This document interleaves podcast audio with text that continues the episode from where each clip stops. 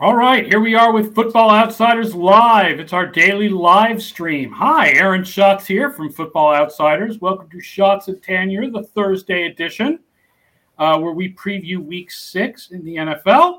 Mike Tanier joins me as always. Our special guest today is Tom Gower, Football Outsiders writer and uh, expert on everything Tennessee Titans. We'll be getting to them at the end of the show because they're playing Monday night. Yeah. Uh, thank you all for joining us. As you know, Football Outsiders live streams are one o'clock Eastern on weekdays, and you can see it via Twitter and Twitch and uh, Facebook and YouTube, and later on as a podcast. And we hope you're joining us in one of those ways.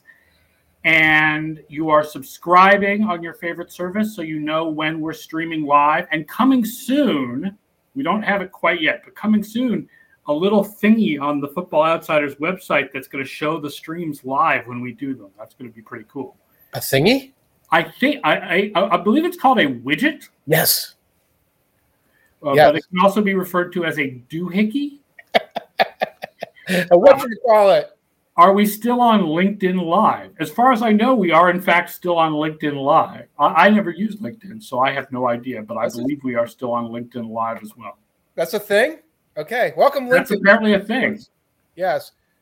Uh, for people who want to get jobs talking about football with us on our live stream, you can check out LinkedIn Live, I guess. But uh, you know, the best thing is like YouTube or, or Twitch because you can converse with us and we can take your questions. And even though Wednesday is Ask Me Anything Day, we're happy to take your questions any day that we're on the air. Actually, oh, we're no longer on LinkedIn Live. I'm being told.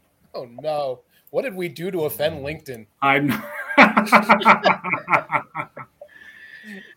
All right. How's the season treating you, Tom?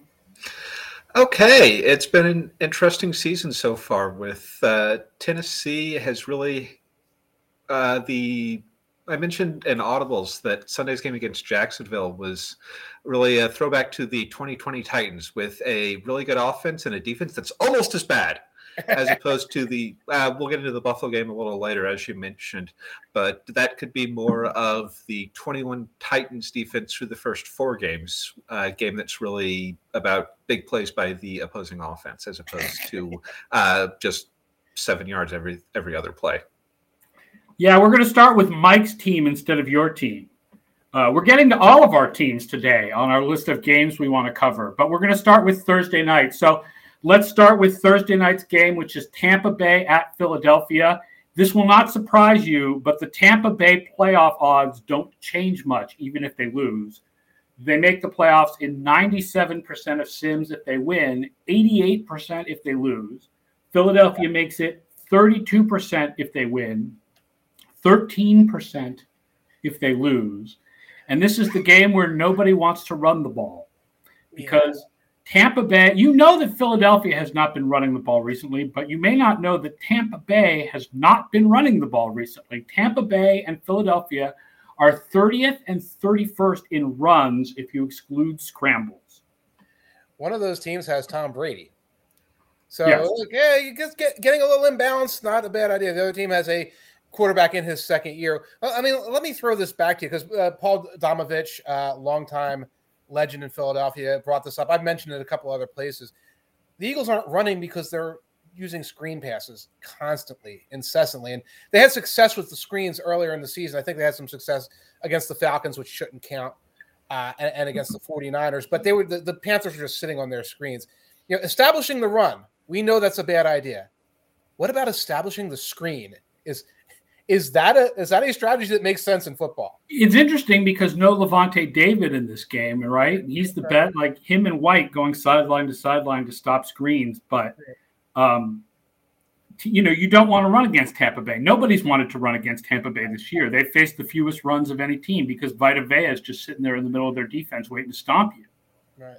I'd be worried about Vita Vea just go spotting the screen because they're coached on it because they've seen it a million times and sliding out to blow that up as well because he's got this uh, ability he's got the athleticism to, to, break through the block. I will note tampa bay is 25th in dvoa against running backs as receivers. Ooh, wow. Okay. maybe they're not that good at picking up the screen game. Yeah let's and they have only had a few days few days to prepare for this so who knows? Yeah, I was looking over the injury reports, and neither team practiced Monday, Tuesday, or Wednesday officially. I was going to say that can't be right. Like, um, I was, yeah, I just wanted to double check the uh, the NFL's uh, Wednesday injury report. If you go to the NFLcommunications.com, pull it up. It says neither team conducted a practice. There was a there was an injury report for today. I don't know how recently. yeah, yeah, and they do simulated injury reports, but okay, uh, because neither team because you can't do a real injury report if you don't actually practice. Right. But I, can... I, I, haven't paid attention to how teams are preparing for Monday night, but that struck me as unusual. That is unusual. I'd have to run through my email chain to find the Eagle stuff to see if they did a walkthrough of. I'm guessing they did a walkthrough. Yeah, I would assume that both teams did a walkthrough of or just something to prepare for the game. Right. It's not even like this is a big travel issue thing. You can zip up and back into Tampa very easily. So, um, either way, I, I, don't see, uh, despite the DVOA numbers here, I don't see the Eagles being able to like use a lot of misdirection and do nothing but throw into the flats early and do anything to keep up with this Buccaneers offense. Well, that's the thing is, I think the Eagles offense, based on DVOA, has been a little bit better than the Tampa Bay defense, which I think is a surprise. We think of the Tampa Bay defense as being so good. It hasn't been so far this year. But the Tampa Bay offense just blows the Philadelphia defense out of the like. Even though the Philadelphia defense has been good, like the Tampa Bay offense has been so good that they blow the Philadelphia defense out of the water. And that's what I think about this game is like Philly has Philly's surprisingly strong in DVOA right now. 16th is better than I would have expected. If you if I wasn't looking at the numbers and you asked me how good Philadelphia was, I'd be like, I don't know, 23rd. Right. Uh, but Tampa Bay is their offense is just phenomenal, and the thing is, it's so deep that, like, what do you what do you try to stop? Yeah, and, and and I don't think the Eagles have particularly deep defense. I mean, they're playing well on defense. Slay has a bunch of turnovers against Carolina, and that keeps them in the game last week. But it's not like, oh, you know, Eagles can go three deep, four deep at cornerback and then line up with these guys. That the Eagles have this great pass rush that can like stand up to the Tampa Bay Buccaneers uh, offensive line. They can kind of keep things close. They can hold on for dear life, but I don't I don't see that converting into a victory here. And Buccaneers defensive weakness is the secondary, the injuries at the cornerbacks there. Now the Eagles do have speed at wide receiver, but most of what they do, except for like taking one one or two shots per game over the top with pretty good success, most of what they're doing receivers throwing receiver screens because the offense is so built around that. Yeah, and I don't know. Is there really like how much of a difference is there really between the starting cornerbacks and the backup cornerbacks when it comes to tackling guys on receivers? Like yeah. that's not that doesn't seem to me to be like a big difference. So, what do you expect from Philly defensively, Mike? Do you think they'll try to match up Slay with Evans and just to try to and try to play ten on ten with the other guys, or what do you expect from them? I don't think Slay matches up that well with with Evans. So I mean that's one tactic, but it's not like Slay is this shutdown corner where it's like, okay, we've neutralized Mike Evans here. Yeah. Um, I, I, am not sure. I, I, think there's I think it's going to be a lot of a lot of two deep, a lot of quarters and things like that mixed in, not a lot of blitzing, etc. And trying not to get the linebackers exposed and you know try not to get Singleton exposed and, and, and have, have things like that. I don't I don't see a tactic here that says oh well this is it this is the Brady neutralizing tactic. You know I've seen that like like last year the Bears had that like oh yeah we can match up in this certain way and bring edge uh, rush from this edge and neutralize Brady in that Thursday night loss last year. Eagles don't have that. The uh, my favorite next gen stat stat of the week from the booklet that they send out to us Four different Eagles pass rushers last week generated six or more pressures. Only right. the second team to do so over the last four seasons. But Tampa Bay has the lowest pressure rate allowed in the league, according to Pro Football Reference. So it's hard to get through that offensive line and get to Brady with four, given A, how good the offensive line is, and B, how good Brady is at getting rid of the ball when you get through to him. Yeah, and you know it's Hargrave up the middle. He's having an all pro season. He's phenomenal. Fletcher Cox remains a strong player. Yeah, Sweat on the outside, uh, uh pr- you know, pretty good. Barnett on the outside, pretty good. This isn't like this dominating thing. They had a really big game against the Panthers' offensive line, which isn't strong. Sam Darnold falling back to earth. It's not this thing where you're going to win so many matchups that you're going to pressure Brady. I guess now you mentioned I could see the pressure up the middle causing some problems for Brady, but that's like the first problem we've we've mentioned in this. Yeah, uh, yeah. So like, oh, that might be one one Eagles advantage. And now they have good blockers up the middle. I mean, Ryan Jensen and Ali Marpet and. Yeah. I mean, it's not like Tampa Bay has a weakness up the middle. So, no, not at all. Not at all. Um, I, I, think we feel pretty strongly about Tampa in this game. Uh, the, the line is right now seven. I, that's what I have it as. Do you have it as six and a half? I've seen it six and a half, and I've seen seven. Still see it at six and a half right here, uh, up to the second here. I took. I didn't take the whole game because I don't bet against the Eagles. I took the Buccaneers minus four for the first half to win the first half. Uh, so uh, because if you look at the Eagles, especially, I, I have the numbers. The Buccaneers have a hot, very their DVOA is really strong in the first quarter right now. Very strong in the first quarter, very strong in the first half, and the Eagles really very slow in the first quarter getting their offense off the ground because that's when they are throwing all these screens and swing passes and not getting the ball downfield. So I think the Buccaneers are going to win overall, but the first half spread gives me something. Oh, I can hit that. I don't have to worry about a meaningless touchdown late. I could go to bed if I choose to. So that was my play. I would also, I think if I was forced to bet on this game, I would go with the Tampa Bay minus seven, definitely. And I would especially go with Tampa Bay minus six and a half if you can still yes. get that anywhere. Tom, what's your pick here? Uh, yeah, I'm also thinking uh, Tampa Bay minus seven, but I do really like Mike's idea of the first half line with how slow Tampa Bay has started and the incessant screen passes and lack of ambition overall. Yeah, I usually do first quarter but then I watched in the past, the Buccaneers have wanted to hand off five times in the first quarter. They get a little established to running in the past, not this year. Mm-hmm. So that scared me away from first quarter, so I went first half. The uh, Mike, Mike, of course, being the one of us who I believe can actually gamble legally, can and do. Um, let's move on to our second game we wanted to cover this week, and that is the best of the 1 p.m. games, definitely which is the Los Angeles Chargers at the Baltimore Ravens. Yes. Uh, Baltimore, 92% of the time they make the playoffs with a win, 76% with a loss. The Chargers, 86% with a win and 65% with a loss. The first thing I want to point out here is I've been talking about like why do we have the Chargers so low? Why do we have the Chargers so low? Every advanced metric on the web seems to have the Chargers low. Right. And I realized the reason why they're just not that efficient. If you look at just yards per play, right? Like it's the most simplest efficiency stat. That's not an advanced metric, right? Mm-hmm. They are 11th on offense and 10th on defense. So it makes sense that a team that's 11th on offense and 10th on defense and average in turnovers and bad on special teams would be 11th in DVOA. It seems right. Did you see what? Uh, did you see the sneak preview of walkthrough? No, I didn't. I didn't send it yet. Okay. Uh, if you looked at them just offensively, game by game, the Chargers, it has gone up every game. Yes. So my theory is they have been getting better every game. That when they beat the beat Washington, but they didn't look very good. Originally, we were all like, "Oh my god, the Washington defense," and they held their own. Isn't that great? No, the Washington defense stinks. Chargers didn't play well in the first game. They got a win over a weak team. Week two, we all remember that was the, the, the, red zone problem. So it's like, well, this was a team with red zone problems, so it wasn't that good. Then they beat the Charger, the, the Chiefs, excuse me. It was four turnovers that really helped them with that. So if you look at the DVOA week by week, it's gone from like negative whatever, 10%, up to like 55% against the Browns. They are an improving team and they're improving in our ratings. But I think in our brains, when we're saying, why are they so low? Why are they so low? We had in preseason Justin Herbert MVP candidate, et cetera, et cetera. And then we saw early season games that gave us a false read, and we spackled over it.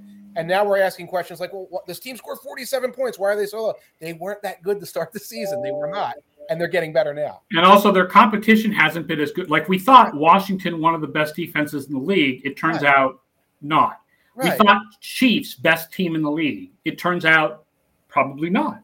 Right. So, like their competition, other than Dallas, their competition has not been as good as we think it is, and their wins have been close. All their games except the Raiders game have been close. Their loss was close also, and three of their wins have been close. Yeah, mm-hmm. yeah, but I was shocked to see that because I went looking for it. Like, why are why are they still 11th? Why are they below the 49ers, for example? And I was looking it up, and it's sitting right there that the Washington game wasn't a phenomenal game. It's not a game that, if you look at it analytically, statistically, you're going to say, oh, well, this is obviously a Super Bowl candidate team. But we kind of interpreted it that way because we assumed that we were facing, you know, this Legion of Boom caliber defense. Right. I think the one surprise DVOA is that the Chiefs game doesn't come out above zero. But It that does. was a close game too. It does. The the offense does. The offense does, right. The whole the offense plus defense doesn't, but the offense does. Right. And they have four misses on extra points, and that's one of the reasons they're low on uh Special teams. special yeah. teams. They have nothing out of the return game, which is a tiny thing in, in the, in the uh, grand scheme of things. Except you're missing extra points, almost lose to the Browns because of a missed extra point. That's not nothing. It's a huge gap in this game, by the way, is the special Yeah. teams. Where Baltimore special teams are second in the league and we're projected to be the best in the league, and the Chargers special teams are 29th and we're projected to be the worst in the league. so that's a big gap in this Yeah. game. And running defense versus running offense is a bit of a gap too. Yeah, that's what really intrigues me about this game. With you know, Baltimore's streak obviously came to an end against the Colts as they really went to a more pass-heavy game plan. Uh, I didn't actually, when I checked the injury report, I didn't actually notice anything on Ben Cleveland and whether he'll be back. I think he's this- on IR now. Okay, did they did they IR him? I thought they might after that injury, think but I wasn't did, yeah. sure. But if you look at uh, the Chargers defense, they're 31st in success rate. Um, Only Kansas City is worse, and so I wonder if this is a Against the run, you mean? no. This is t- uh, uh, on all defensive plays. Oh, on all defensive plays. They're On all defensive plays, they're, they're- horrendous against the run. Yeah, yeah, they're horrendous against the run in particular, but just uh, uh, pull out separate run pass splits, but just if you look at all offensive plays, they have the worst success rate outside of Kansas City on defense, and so I wonder if this is a, and so I really wonder how Baltimore will look to approach this game if they try to work out some of their run game issues or if they just try to double down on the strategy on the strategy that was so successful against Indianapolis's uh, questionable cornerback If depth last week. They watch the Browns footage. They're going to try to run through the heart of that defense, and uh, they don't Yeah. care if Latavius Murray or the other kid. Or I mean, that was re- I've never seen a running game like that, short of like a high school field, in terms of how easily the Browns. Of course, the Browns have a great running game. We'll talk about that in a bit. How easy it was for the Browns. Ravens offense is best running up the middle. Chargers defense is worst stopping runs up the middle. Yeah, yeah. This is um, So this is you have to you have to exploit this. Let me throw a prop at you guys real quick. This is a DraftKings pr- prop. So Lamar Jackson over 74.5 rushing and Justin Herbert over let's call it 300 passing yards. So Lamar over 75 rushing and Herbert over 300 passing plus 275. Smash or trash. I like the plus 275. I don't feel like Lamar's run been running enough to get up to 75. That's a good point. And he wasn't running efficiently. And so I don't see that unless they really get the run game back to 2019 levels. And I think they have fundamental, and I think they might have fundamental issues. So I, I don't, the matchup would have to be even more juicy than it is for me to want to have any part of Lamar rushing. Yeah, that is a low. uh It's not a lot of juice, but right now he's got he's getting sixty eight point two yards per per game rushing Lamar at six point one a pop. So it's Is, not it that, that is it that much? I feel like he's not running as much as usual. Maybe it's because it scrambles. Maybe it's because I'm thinking like designed runs. yeah, I think there's more scrambles in there, and he did not look good on design runs. Uh, Yeah. on, at all. I think. Uh, No, he did, he didn't look like he was picking the right read. He was like running into guys. Like that should have been. He should have been reading the different one and handing off when he kept and keeping when he handed off, and it didn't look like he was reading it right. yeah, the whole, especially one in the goal line like that. I Yes. remember was Yes. specific. yeah, the um, timing coordination is just off, and that's not defense specific. Yeah. Let me give you 107 rushing yards for Lamar against the Chiefs, 86 in the opener against Vegas. But since then, 58, 28, and 62. And he only ran seven times each against Detroit. He didn't need to run. Probably did because they, Well. and seven against Denver, which I think that uh, they, they were in control of that game. So, yeah, it's, I, I don't know if I'm taking it. I just want to throw it out there. I mean, I like the Herbert 300. Yeah. Yeah. Agreed. Um, here's some numbers I was going to use yesterday if we talked about Lamar Jackson yesterday, but we didn't. So I have them for today. And that is Lamar Jackson's improvement passing to the outside is very real. So I'm not looking here at the SIS splits of the like far outside. I'm looking here at just the NFL's marking of just the sides, right? Last year on deep passes, so 16 or more air yards to the sides, mm-hmm. he was 63% DVOA, 23rd in DYAR. Okay. Like you always remember, you always have a positive DVOA on passes deep because yeah, when they hit, they're deep, they're good. Right. Right. So he was 23rd in DYAR on deep passes to the side last year. Okay. This year, 103% DVOA, sixth in DYAR. Hmm. He's throwing more deep passes to the outside right. and he's having more success. And then I looked at it just at six air yards or more. So this is just basically anything that's not too short to the outside. And again, he went from 25th in DYAR last year to sixth this year. So, like, there's no question. Lamar Jackson has absolutely improved throwing to the outside. Like, that has been a real improvement this year. And it's shocking that Baltimore is better ranked passing than they are rushing. They're seventh passing and 16th rushing right now. And they needed it on Monday night where they got behind the Colts. And uh, Tom knows he's watched enough Titans games against the, the Ravens where it's like, yeah, get them, get them on their backs, make them one dimensional passing team, and you just beat them. That's not the case anymore, and that's a big deal in the AFC race. And they're getting Rashod Bateman back. Yes, yeah. he should be playing some. I'm not a full yeah. amount, but he should be playing some in this game. Have we said that every week? Is that a Curtis Samuel thing where every week, well, they should be getting it? No, because Curtis Samuel came back and then got re-injured. Right, right. Yeah. Um, another thing I want to point out, by the way, the Chargers are 29th against tight ends. So this could be another big Mark Andrews game. Oh, wow. They, yeah, really right in the middle of that defense is it's not strong. It's like a very soft center on that defense. Yeah, I mean, it's funny because you don't think it should be because, first of all, Derwin James. Right. Mm-hmm. But Derwin James does so many different things that it's not like Derwin James is always covering the tight end or anything like that. Right. Right. Um, but and Kenneth Murray's good, but not great. Now he's injured, and now it's Drue Tranquill in his space. Um. So yeah, yeah, and, and you know you, you, got edge players. You know, there's Bosa's an edge player, et cetera, et cetera, and you have secondary guys. You don't say, well, this is the defensive tackle who's out there, you know, starting the. Oh, defensive tackle is a real problem for them. Jerry Tillery is not. Tillery is struggling. Um. Well, that Joey Suck says Baltimore's defense is like a truffle, hard on the outside, soft on yes, the inside. He's right.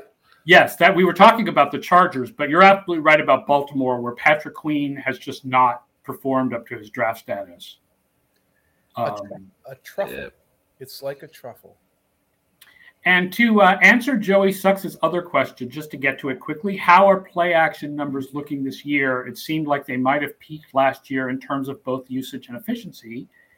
I am afraid to tell you the answer is I don't know. because I would have to go look it up. Like, I mean, it's not, I don't have it on the tip of my head. So it's hard to look up while we're doing the live stream. So I, I don't know whether teams are play actioning more this year than they did last year. Um, I, I, do know that apparently the Steelers are play actioning a little bit more than they did last year, but that would be impossible for them to play action last. Means they did it once. Yeah. It once. I'm sorry, but the truffle is like Wink Martindale said earlier that Justin Herbert could throw a strawberry through a battleship. That was an awesome line. I'm jealous I never wrote anything like that. That's poetry. Uh, so the game right now is uh, Baltimore by three. That's fine.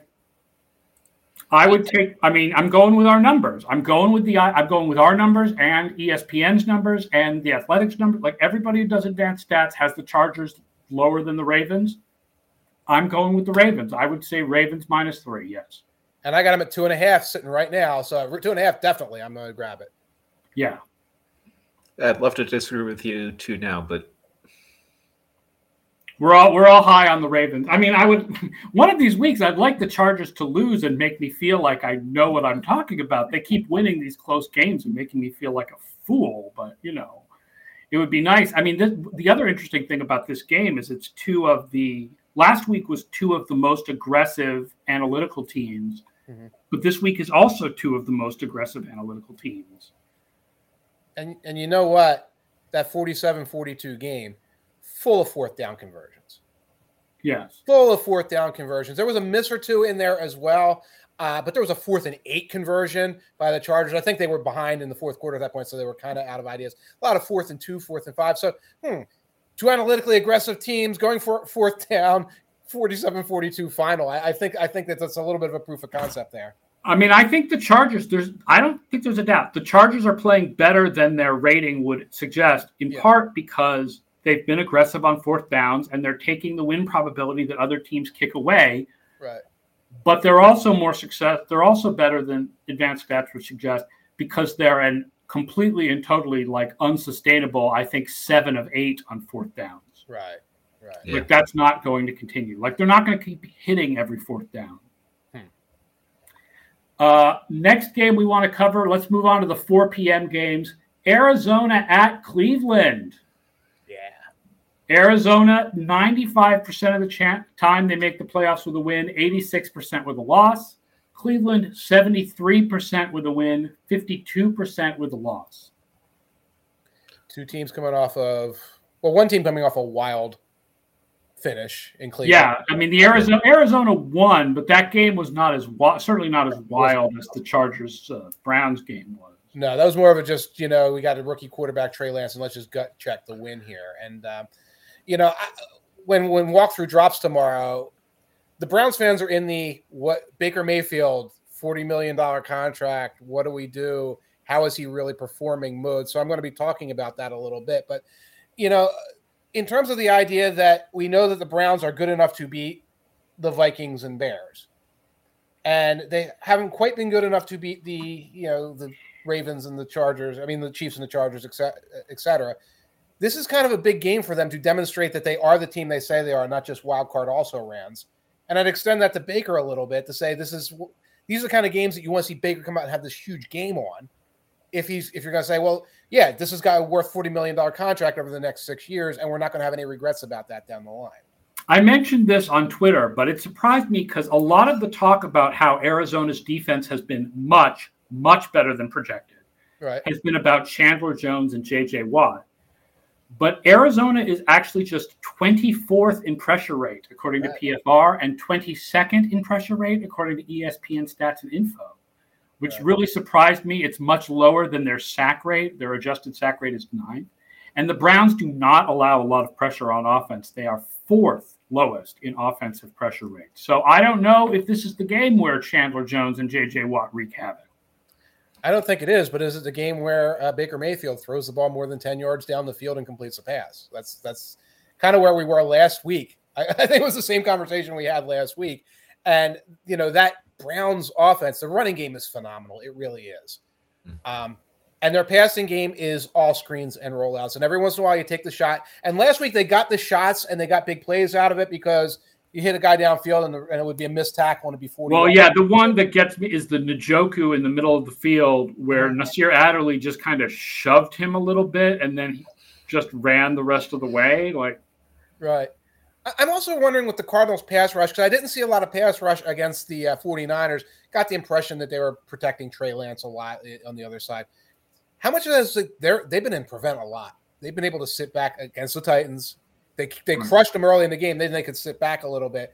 Uh, against the, the Rams, it made more sense late in that game to drop back into coverage and to try to attack Stafford. And it might be something they can turn on and off if they need it.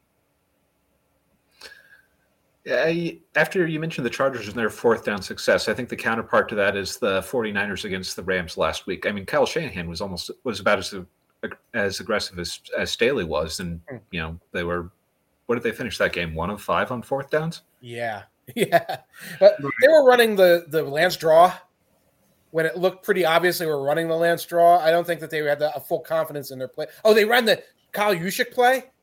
Oh yeah, yeah, where Juszczyk goes in motion and then he takes the snap, and they they ran that successfully a couple weeks ago. But it, he comes running across the formation. You can just see. I feel like that's overthinking things compared to just having a quarterback do a quarterback sneak. Yeah, when it's Trey Lance and he's super talented, right? Right. Um, Cleveland's defense, by the way, fifth against the run, but only 19th against the pass, including 29th against deep passes. and 32nd against passes on the right side of the field. That shocked me because that's normally where Denzel Ward is, and he's their best cornerback, but he hmm. hasn't been so far this year. Actually, I looked up Sports Info Solutions numbers. They have him as the most targeted cornerback on Cleveland so far this year, and he's giving up more yards per play than either Newsome or Greedy Williams. Wow. Mm-hmm. wow so and he'll probably be on Hopkins a lot. Uh, Hopkins normally lines up to the offensive left. So that, that, so, so so that would be, be do you move Ward to cover Hopkins, or do you leave Ward on that side, even though he's supposed to be your best corner, and keep him, even though that means he's covering AJ Green rather than Hopkins? I don't know. I feel like they also had some big plays on over routes to the right side that I saw on, on film, where it's not necessarily Denzel; it's guys getting across the formation on the other on the other. Uh, Ward and Newsome, by the way, Useful Baker says Ward and uh, Newsome were hurt last week. Right. Ward what played. Ward did play last week. Um, Newsome was hurt last week. Yes, you will need them both this week. No question about it. That is the truth. Um, so uh, Cleveland and Arizona, the line is currently uh, Cleveland by three.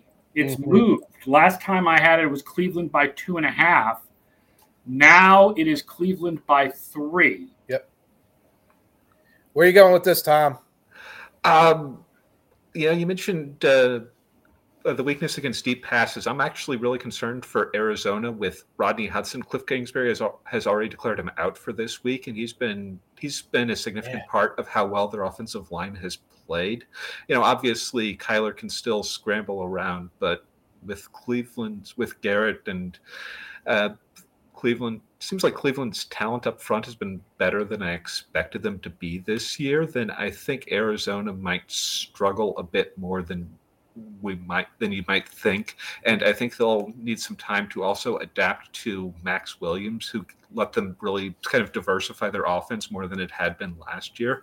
And so I think I'm actually leaning Cleveland in this game, even though it's Baker and those deep passes, and it's just frustrating for me to watch.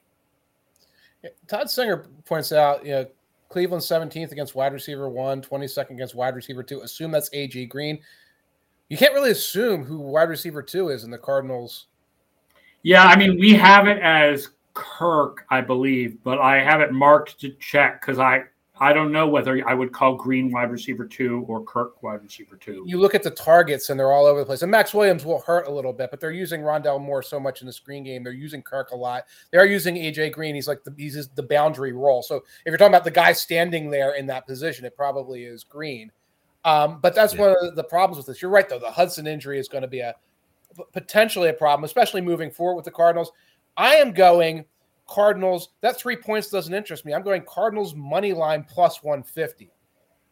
I I like the idea of getting three point cushion, but I think the Cardinals are going to win straight up. I'm comfortable with that, so I'm going to get a bigger payout. So I'm going Cardinals with the money line plus 150. So you're go you you like the Cardinals to go to six and zero. Oh? Yeah, you know what? And I write about it in walkthrough. It's like my reasons to be worried are almost like gambler's fallacy type reasons. Like, yeah. oh, due for that game. Like, it's not due. no one's due for anything. You know, it's like it's like they are who they are. Now, again, there's reasons, like you, you said, to think that they might injuries might be slowing them down and all.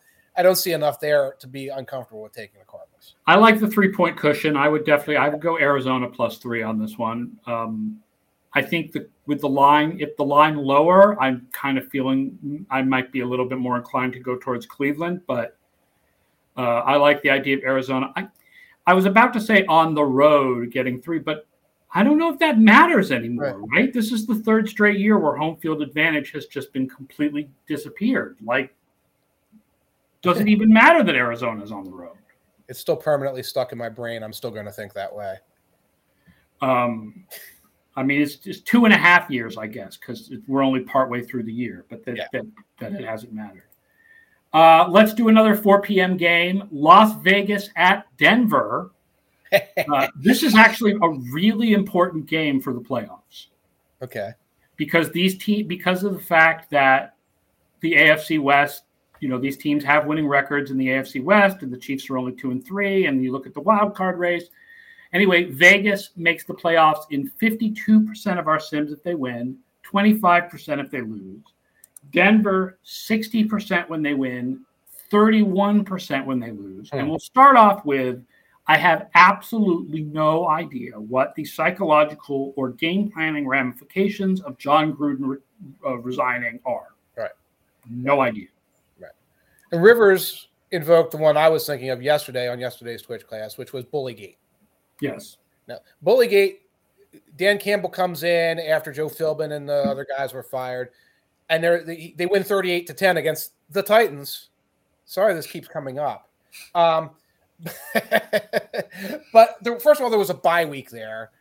Um, but but it's just it's it's all very very different. Also, there are actual players involved with that. So we're not talking about in Bullygate some sort of psychological ramification type thing so much as oh the starting offensive line had to be readjusted and shuffled because guys who were Pro Bowlers before were, were you know out the door and, and things like that. So it's almost like we've got one data point and it's and it's garbage. I mean, my gut tells me this is a kind of distraction, quote unquote, that you that guys can't just tune out. It's a little bit bigger than that.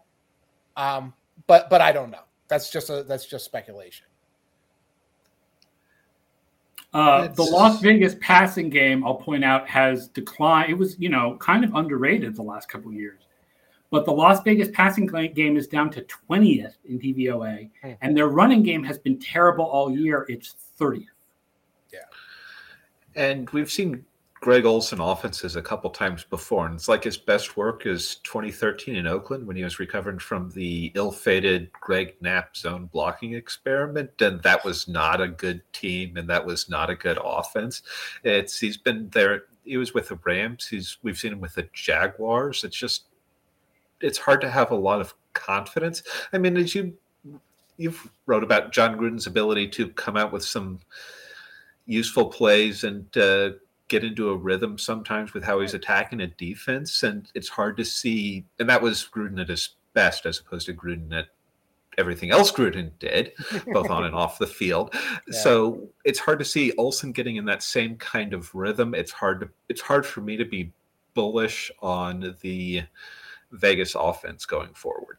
No, there, eh, there were a lot of guys who I think were at the absolute maxed out early in the season. How they were playing Brian Johnson, maxed out. Hunter Renfrow was kind of maxed out uh, along the way there. And those guys are just, and they're not bad players, but they're just kind of going back to being who they were. You know, pretty good, uh, all purpose slot guy, decent possession guy, not this higher level thing where they're rock, rocking off 25 yard gains every week. And you're right. I, I think, you know, Gruden's strength was that he could come up with a customized game plan. And I think we saw evidence of that really in the last couple of years where they would come out and you know the first half it's like wow like 17 different guys got involved and alec ingold is running seam routes and all these things are happening and it's working. That's gone now and it's replaced with a vanilla at best coordinator. Um, the flip side of this is the broncos are just an injury report that they're not even a team anymore. You know? yeah i mean they've declined since they're starting 3-0 there's no question about it um, Raiders are 25th against tight ends, so this could be a big Noah Fant game. it might be because they've got to feed a lot of things through him and the other tight end whose name I can't pronounce. Very uh, no, I think other tight end is injured. Oh gosh, well, I don't have to worry about his Other tight end with the African name we can't pronounce, I believe Albert something. Albert O. Albert is, is injured. Like I think it's Courtland Sutton and Noah Fant, and then you get to like Kendall Hinton and Sutton didn't look that. I mean, he actually looked good late in the fourth quarter. They fired it down the sidelines. Early in the game, they were having a hard time getting the ball to him. So it, it comes down to I was impressed in the fourth quarter by the Broncos because it was gut check time there. And then Teddy Bridgewater starts opening it up and throwing downfield and converting some fourth downs. That's the team I think can come out and get a win against the Raiders. I just don't know what that team's going to do four, five, six weeks down the line when it has to try and get wins against the Chargers and the Chiefs. Albert yeah. So uh, We've got Denver favored by three and a half in this one. Yeah.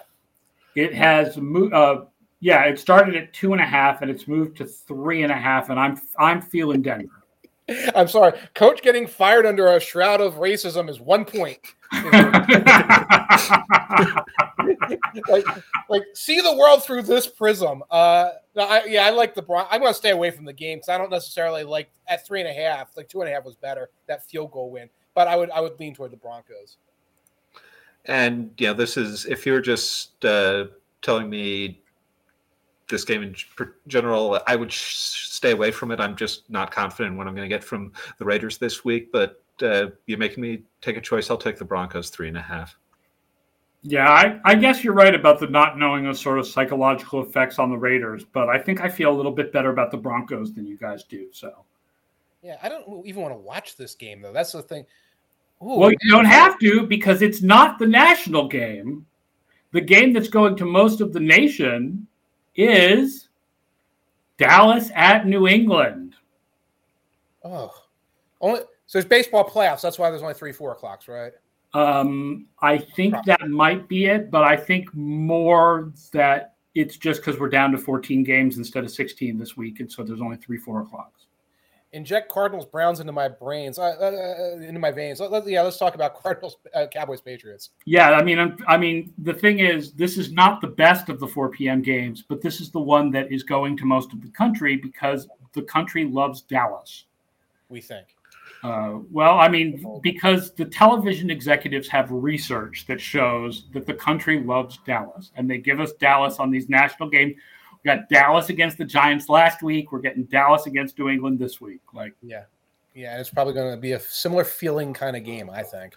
Uh, Dallas makes the playoffs in 94% of the sims if they win, 85 if they lose. So this is not that important to them.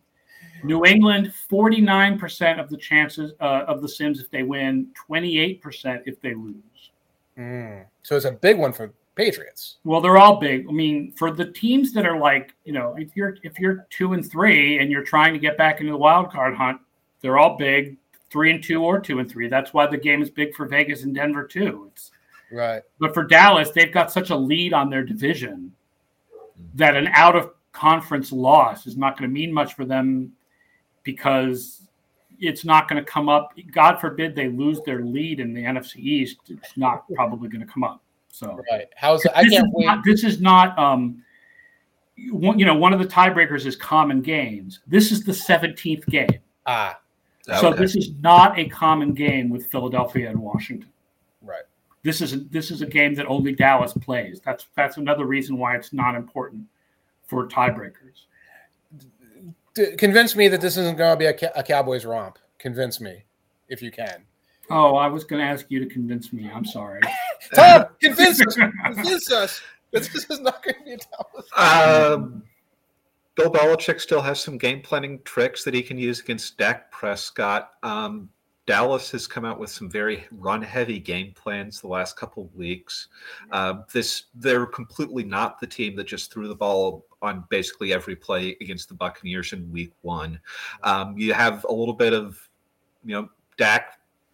The first half of the Giants game was competitive. It was like Dak was almost trying to. He, he had three, four near turnover plays. That game stayed competitive. Um,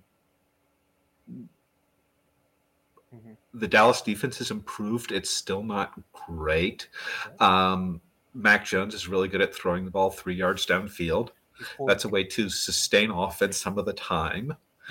Um, this could stay like last week's Giants game. This could stay competitive into the third quarter, but and then I expect Dallas could pull away, but and then you know it wouldn't be out of bounds for New England to you know get a late touchdown, make it so the game feels so the game has a margin that reflects that it's kind of close, even though it never felt like New England was seriously going to win the game.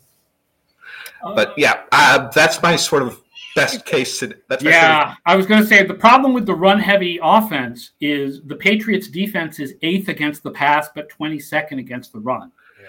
I mean, it's so still... it's not it's so that actually would be attacking the weakness of the Patriots defense to run the ball a lot.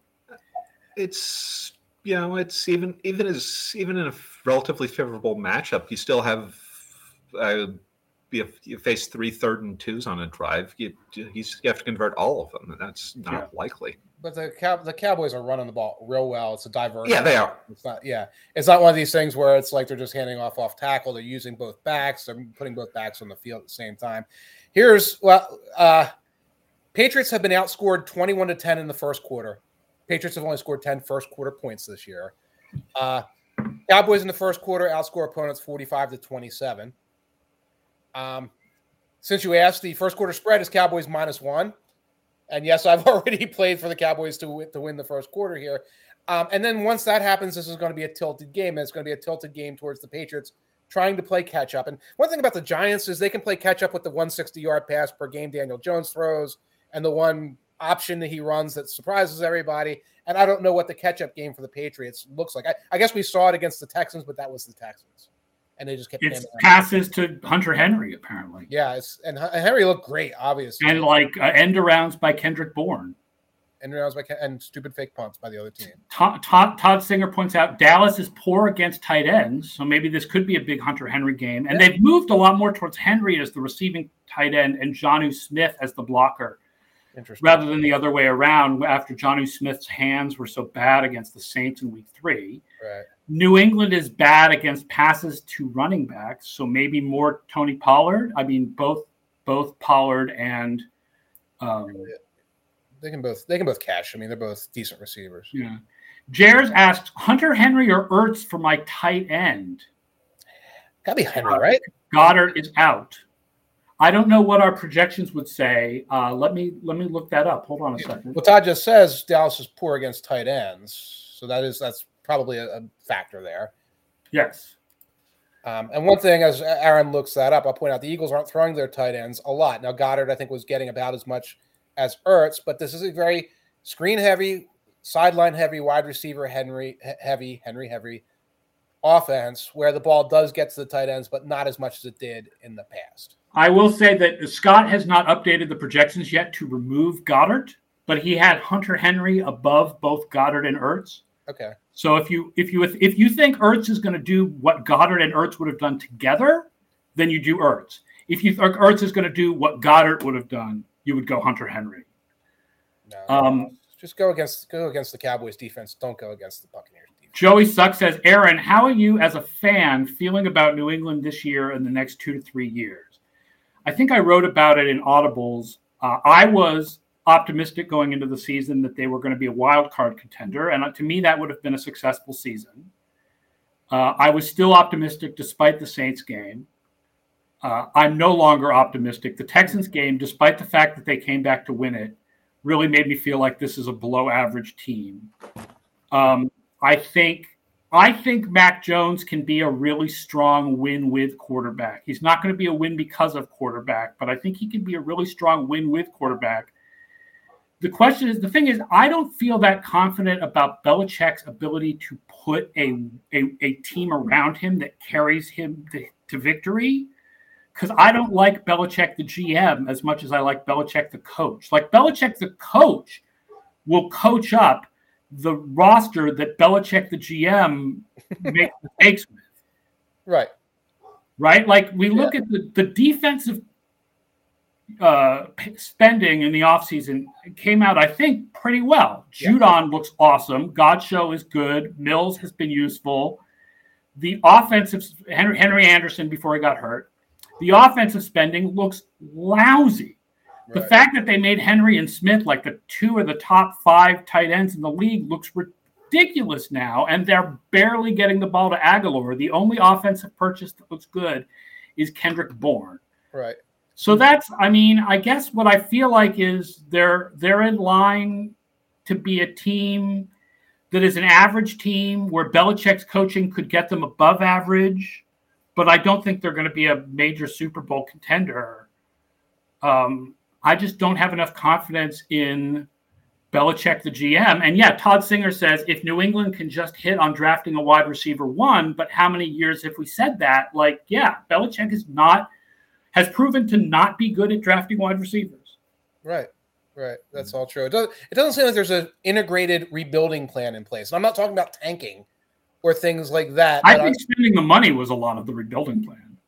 It, that was like quick fixy kind of. Yeah, but they were they were they were spending it on guys who were 26, not guys who were 30.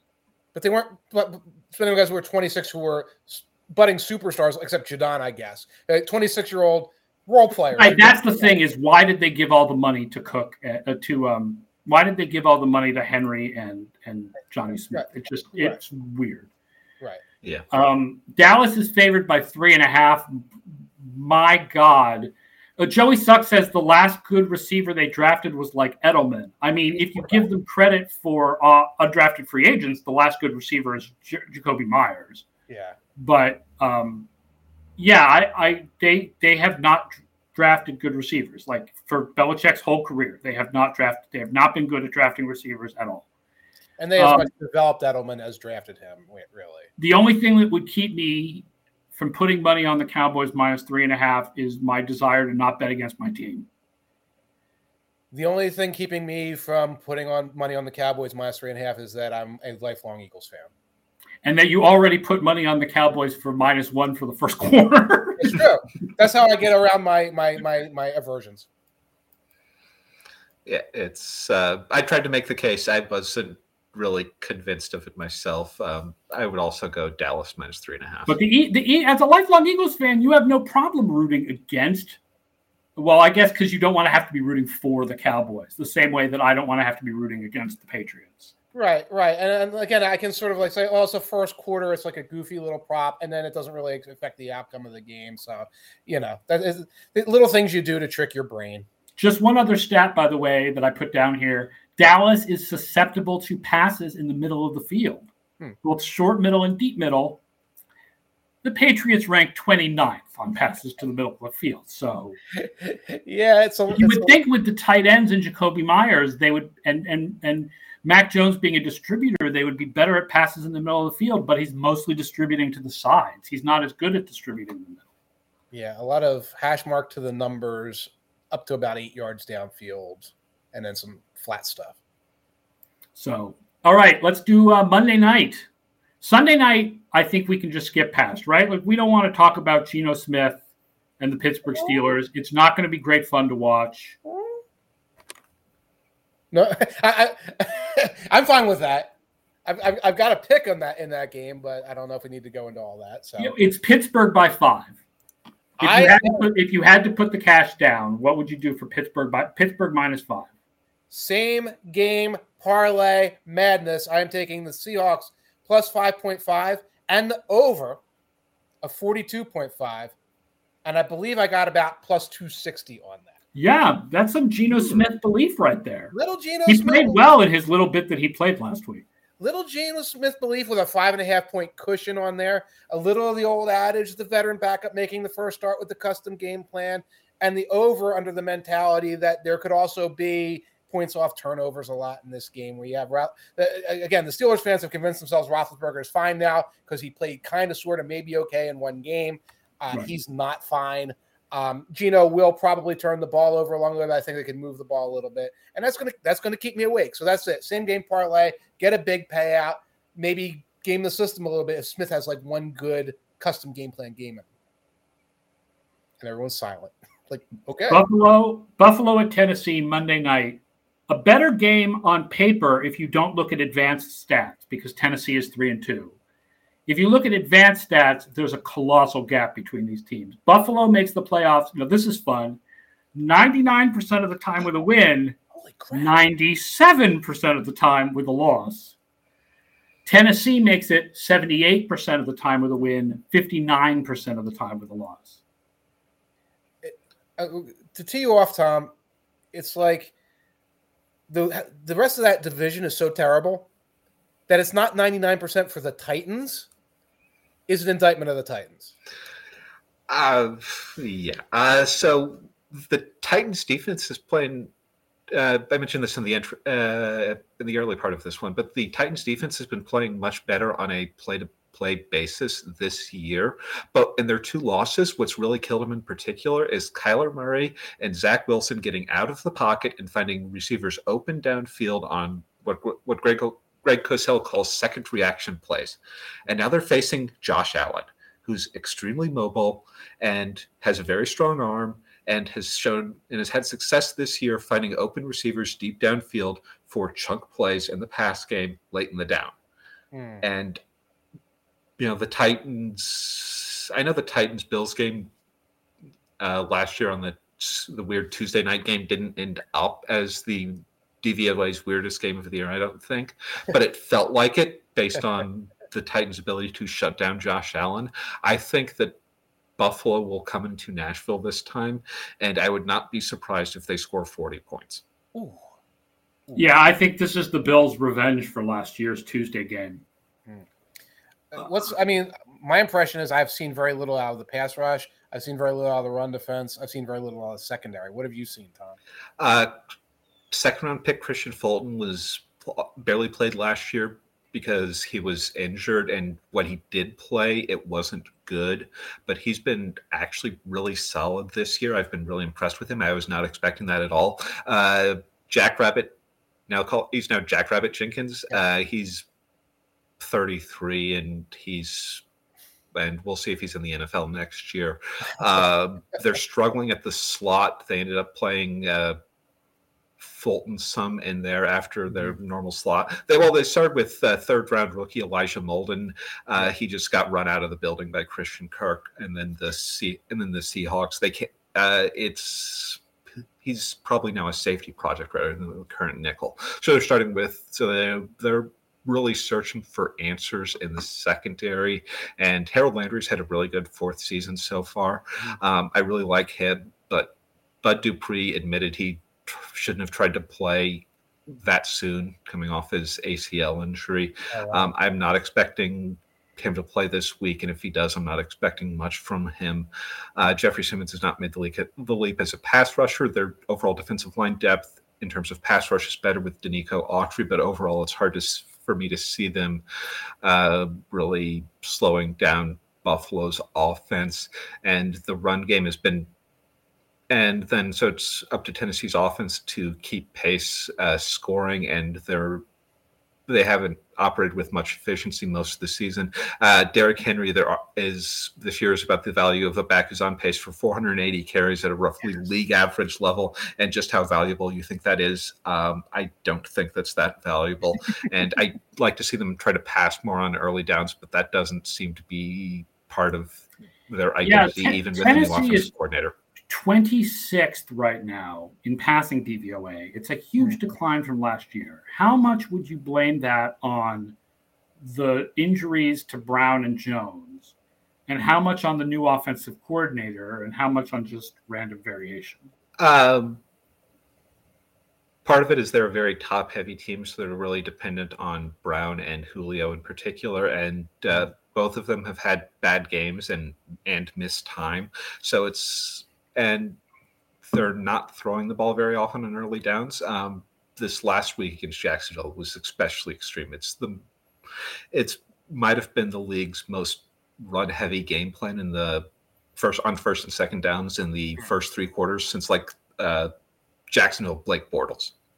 it was it was completely absurd how how much they ran the ball. So and then Ryan Tannehill has not been a good obvious passing down quarterback in Tennessee. It's like the big hidden secret. It's yeah, his, his third like, longs have always been trouble. You know, yeah, yeah, and he's been so good on first and second downs, and when they've been in the, been in these balanced situations, and the Titans, it's like the you know, it made the it got the headlines against the Jets because they had to settle for field goals in the red zone, mm-hmm. but they were I mentioned in audibles they were actually like 28th in DV in third down passing DVOA that week, and they were like 29th on the season overall. And so they're really dependent on Tannehill to be good at converting third downs to sustain offense, and that has not been a winning formula. That's not been a really strong formula so far. I mean, there's they beat the Colts and the Jaguars, and it, and then they had the big comeback in Seattle when they had their one good offensive game, but it's it's not a strong formula right now. I feel like the Jets game, especially, it was a little bit Henry on first down. Well, the Jets are stacked up for Henry on first down. They did run some play action to stay off of that a little bit, but as soon as you're in second and long, it's like the play action disappears too. And in the Jets game, they didn't have either of the top receivers, so it was like, you know, Tannehill go back there and see who gets open down the field. Well, that's that's not a plan. You knew you didn't have your wide receivers. Where, where are tight end screens? Where are some other things to diversify that? And there was none of that against the Jets. I, I think it was less a problem against the Jaguars because you were able to sustain your lead through most of the game, so you could hide some of the weaknesses. It's it's it's a fragile formula right now, and against and I feel like we we're still not sure exactly how good Buffalo's defense is and right. where they might be vulnerable. I just haven't looked at them closely enough to try to figure that out yet, but it's hard to see Tennessee sticking with their basic game plan and having as much success as I expect Buffalo to against the Tennessee defense. Buffalo is not going to continue to be this good on defense. Nobody has ever continued to be this good on defense for a whole season except the 91 Eagles. Yeah. Uh, but I think that this hot start and the fact that they did it against Kansas City, that it's not just one game against Houston, does suggest this may be the best defense in the league this year in the long run. Right. And that I feel comfortable with. Because when you start looking at historic defenses, you're like, who are these guys to stack up against Reggie White and you know Jerome Brown and Brian Dawkins? Right, or the '85 or the '85 Bears. Against Dan Hampton and Mike Singletary. Like they're not those guys, but to be a very deep defense that's exceptionally well coached this year and to be the best one, absolutely, that makes sense. You know, it, it, they actually do make an interesting comparison to the 2019 Patriots. I know that doesn't sound positive because the 2019 Patriots did decline over the course of the year and had the really bad game in week 17 against the Dolphins. But they have the really, really good number one corner. Yep. Yep. They've got good cornerback depth behind him. Right. They've got strong, good safeties. Yep.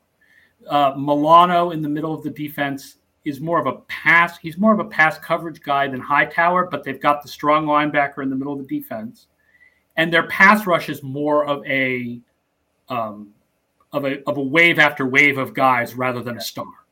Right, that's it. Where you can go, oh, we bring in guys, uh, bring Rousseau in off the bench, or have a, right. a AJ Epenesa coming in in different things. So yeah, it's like, oh, double cover one guy in your set. You can't do that against the Bills. Uh, R.I.P. Malcolm Mitchell. Oh, I guess that goes back to the discussion of who's the last good receiver the Patriots drafted. I remember him. Yeah. Yeah, he had one good year, and then you he's like the Greg Cook of receivers. We'll never know. we'll never know how good he would have been in the long run.